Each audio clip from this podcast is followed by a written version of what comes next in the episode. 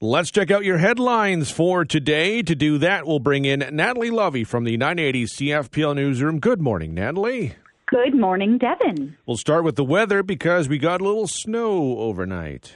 Yeah, it's the first day of December and it's definitely looking a lot more festive outside. We're waking up to snow on the ground and poor conditions on the roads. Environment Canada has issued a winter weather travel advisory for the London region this morning. Now, following yesterday's rain, we received a few centimeters of snow overnight. It's left the road surfaces and walkways icy and slippery. Flurries will continue this morning with winds gusting up to 60 kilometers an hour at times. So visibility will be reduced, especially in in exposed areas like outside of the city. Residents are urged to slow down and drive according to the conditions. Make sure you give yourself lots of time to brake and slow down. The wind is expected to die down later this morning. We're expecting a mix of sun and cloud this afternoon and a high of minus one. It uh, today's a good example that uh, one person can make a difference if they put their mind to something. Yeah, it will be an emotional day at Queen's Park today for some local advocates. Cindy's Law, a private members bill making it mandatory all vehicles in Ontario have an extinguisher, will be introduced in the provincial legislature. The law is inspired by Cindy Devine of St. Thomas, who tragically died in October of 2020 after a collision on her way to London. Her vehicle caught fire and bystanders weren't able to get her out. A 24 year old man pleaded guilty to impaired driving causing death last December and was sentenced to five and a half years in prison earlier this year.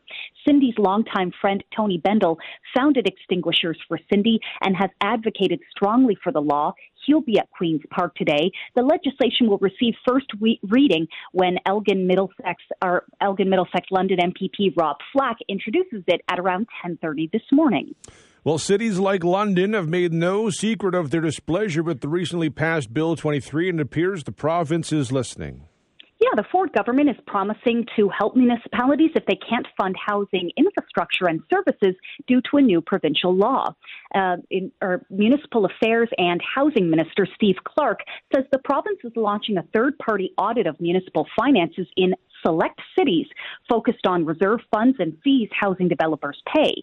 The legislature passed a bill on Monday that would, in part, freeze, reduce, and exempt fees developers pay on certain bills, such as affordable housing. Those fees go to municipalities and are then used to pay for services to support new homes, such as road and sewer infrastructure. And communities across the province have expressed concern that they will have to raise property taxes to fund those services.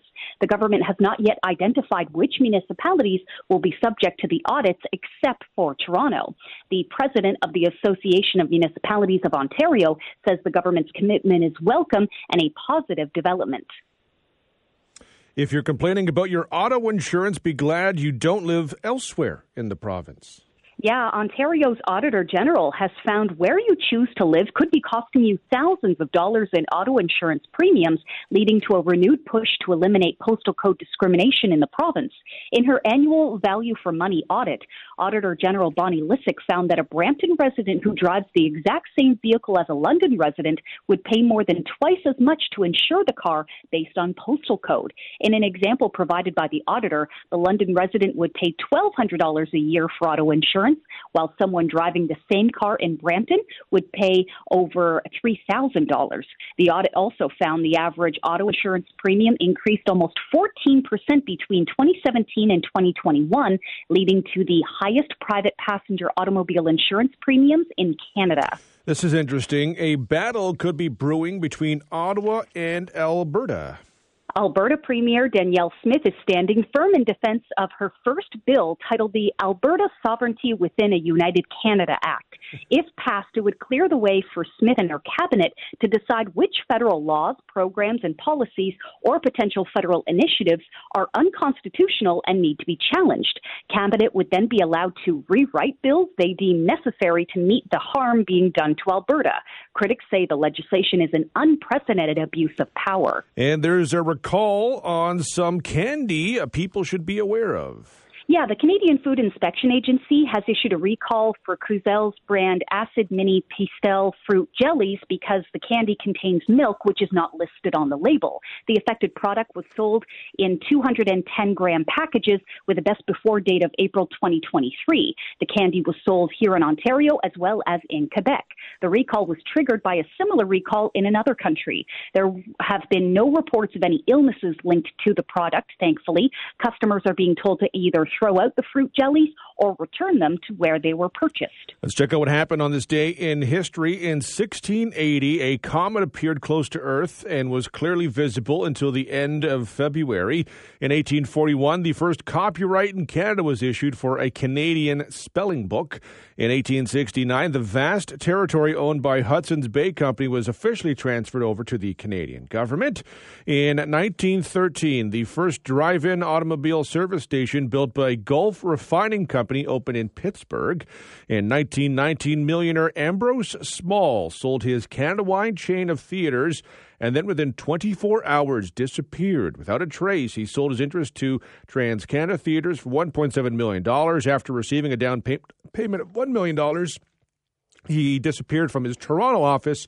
He is thought to have been murdered, but the mystery has never been solved. In 1955, Rosa Parks refused to give up her seat to a white man on a city bus in Montgomery, Alabama. She was arrested, sparking a year long boycott of the, the buses by black people. In 1959, 12 countries signed a pact in Washington making Antarctica a scientific preserve. In 1960, Gordie Howe of the Detroit Red Wings became the NHL's all time leading scorer with 1,092 points. On October the 15th, Wayne Gretzky registered his 1,851st point to surpass Howe and become the NHL's all time leading scorer. He retired with 2,857 regular season points. In 1986, the Supreme Court ruled that Canada Post does not have to provide door to door delivery. In 1999, Northern Ireland began an unprecedented era of self rule at the stroke of midnight as 25 years of direct administration from Britain ended. In 2008, the TSX dropped by more than 800 points its worst plunge since the 1987 crash.